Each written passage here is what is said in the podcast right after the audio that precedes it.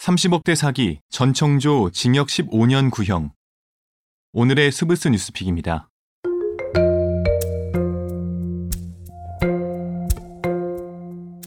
재벌 3세를 사칭하며 수십억대 투자 사기를 벌인 혐의 등으로 기소된 28살 전청조 씨에게 징역 15년이 구형됐습니다. 검찰은 오늘 서울 동부지법 형사합의 11부 심리로 열린 결심 공판에서 특정 경제범죄 가중처벌법상 사기, 공문서 위조 등의 혐의로 구속 기소된 전 씨에게 징역 15년을 구형했습니다. 검찰은 전 씨는 수사 단계에서부터 범행 전부를 자백하고 있으나 피해금을 통해 호화 생활을 하기 위한 목적의 범행으로 참작할 동기가 전혀 없다고 지적했습니다. 이어 피해 회복 가능성이 희박해 피해자들이 입게 된 경제적, 정신적인 피해는 계속될 것으로 보인다며 엄벌이 필요하다고 주장했습니다.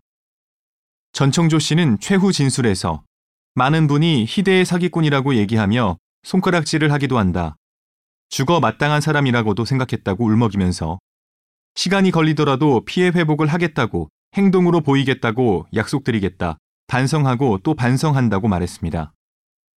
전 씨 변호인은 전청조 씨가 범행으로 취득한 이익의 대부분이 남현이에게 귀속됐다며 남현희에게서 상당한 재산을 돌려받는 것이 피해자들의 피해를 회복시킬 수 있는 유일한 방법이라고 주장했습니다.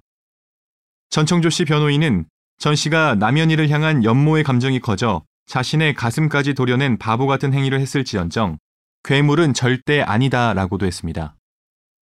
검찰에 따르면 전 씨는 파라다이스 호텔에 숨겨진 후계자 등으로 행세하며 재벌들만 아는 은밀한 투자 기회를 제공한다고 속여 2022년 4월에서 지난해 10월 사이 27명으로부터 투자금 명목으로 약 30억 원을 건네받아 가로챈 혐의를 받습니다. 선고는 2월 8일 이뤄집니다.